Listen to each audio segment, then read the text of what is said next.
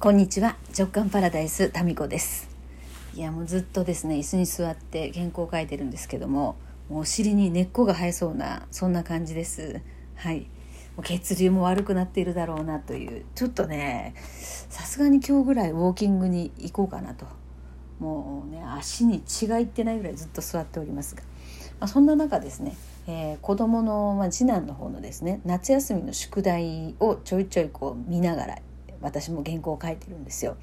で一つなんか自由研究みたいなのがあってでそれで虫眼鏡がね必要ということであの、まあ、ちっちゃめの虫眼鏡が必要だったので近くのですね文房具屋さんに買いに行ったんですよ。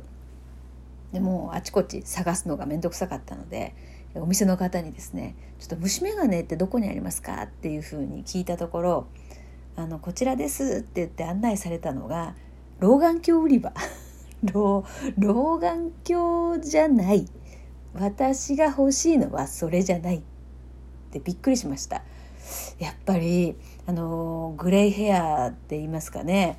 このまあ私グレイヘアというかシルバーヘアというかプラチナヘアというか。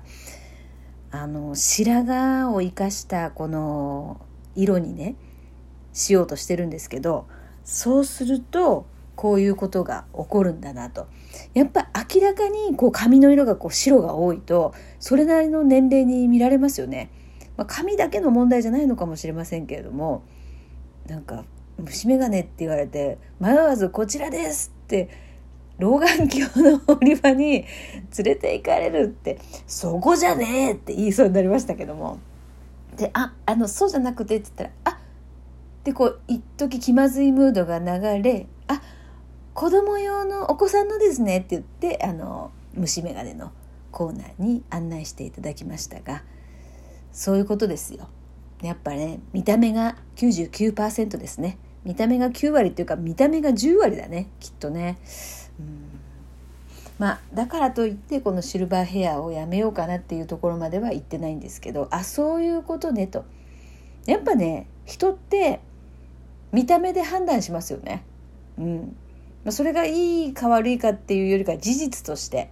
でこの間あのコミュニティのねクラブ JK の中でのシェアとして一つあそういうこともあるんだねという。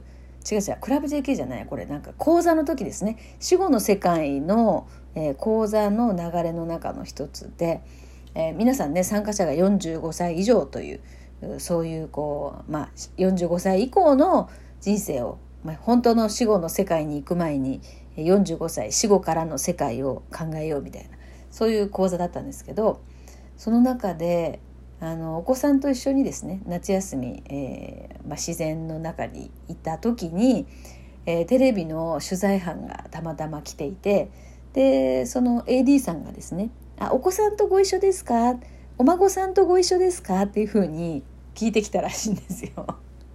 でそのまあ20代ぐらいの若い AD さんだったということでまあねあんまりこう何て言うか自分より年上の人の年齢ってあんまり分かんなくないですか？私もそうですよ50代以上の方だから70代とか80代とかの方を見てあのパッと見いくつなのかってよく分かんないですもん。なんか自分の中で70代とは80代とはこんな感じというデータが少ないんですよ。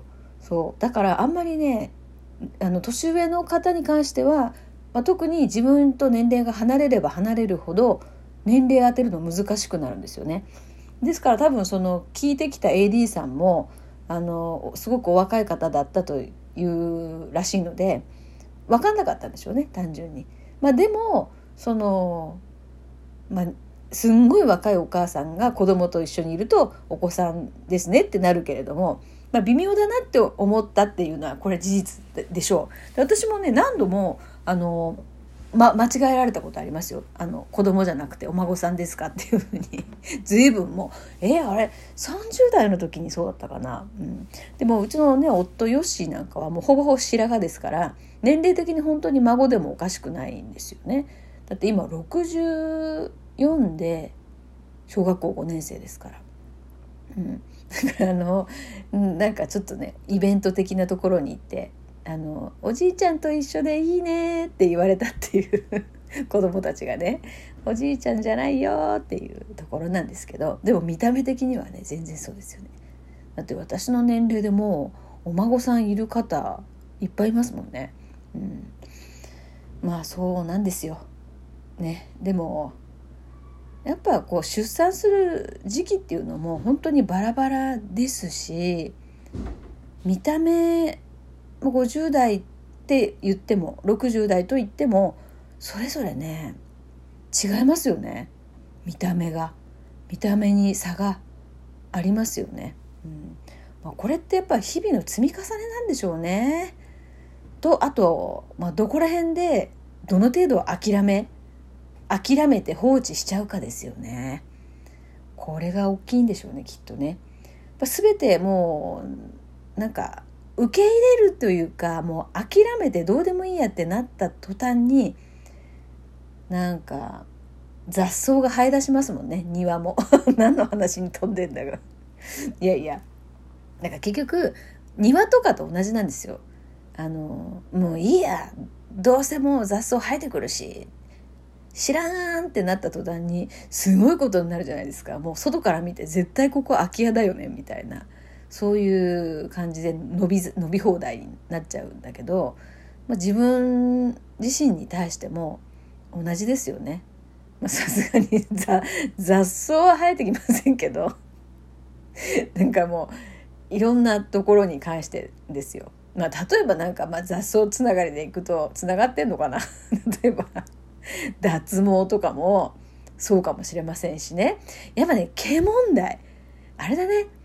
うん、やっぱ見た目っていうところで大きく占めるのって各種毛だね。うん、それはもう髪の毛の色だったり量だったりあと眉毛。顔のパーツの中でも眉毛すごく大事だよね。っていう最近もうこれねもうちょっとあのおしゃれな方とかはさ眉毛に関して随分前からねあの眉毛はこうちゃんとサロンに行ってお手入れするとか色をどうするとかねあるじゃないですか。眉毛もそうですし、まあ、あと体の毛ですよねもそうですし、まあ、それでいくと VIO とかもそうですししかし VIO ってさ考えた人すごいよね。でこれ VIO っていう言葉が生まれたからこうやって話題にもしやすくなったところはありますよね。でもよよく考えたらすごいすごいなんか素晴らしいよね。これだから V と I と O っていうその形で一個のこれ商標登録とかされてんのかな？VIO 脱毛ってすごいなんかちょっとポップな感じに言いやすい感じになりますよね。うん、これをなんかストレートにこう日本の言葉で、えー、漢字で横並びに並んでくると結構ちょっと話題にもしづらい感じになりますよね。うん、その陰謀関係どうするみたいな。あ言っちゃった。私も疲れてるのかなこの原稿書きすぎて。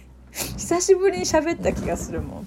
あこれ今ねあの足元にはあのこれバランスボールですよ。バランスボールって名前だったっけ？なんていう名前だった？これ。これに足を乗せて足の血流をちょっと足をちょっと高くしながらですねバランスボールですねやってます。はい。まあ何でもだからその言い方ですよね。それの名前。だってさその VIO からちょっとそこら辺のキーワードになりますけどフェムえ？フェミニフェムケアだっけ？フェムテックかとかねデリケートゾーンとかさあと何ですかね。まあそうそういうこうキーワードとかもなかったもんね昔は。なんかあそこの手入れとかって なんかさどこどこ？みたいな。なんかそういう感じがデリケートゾーンとか。ね。えー、フェムテックだったっけ？何だったっけ？ちょっと曖昧だね。ちょっと待って。気持ち悪いから調べとこ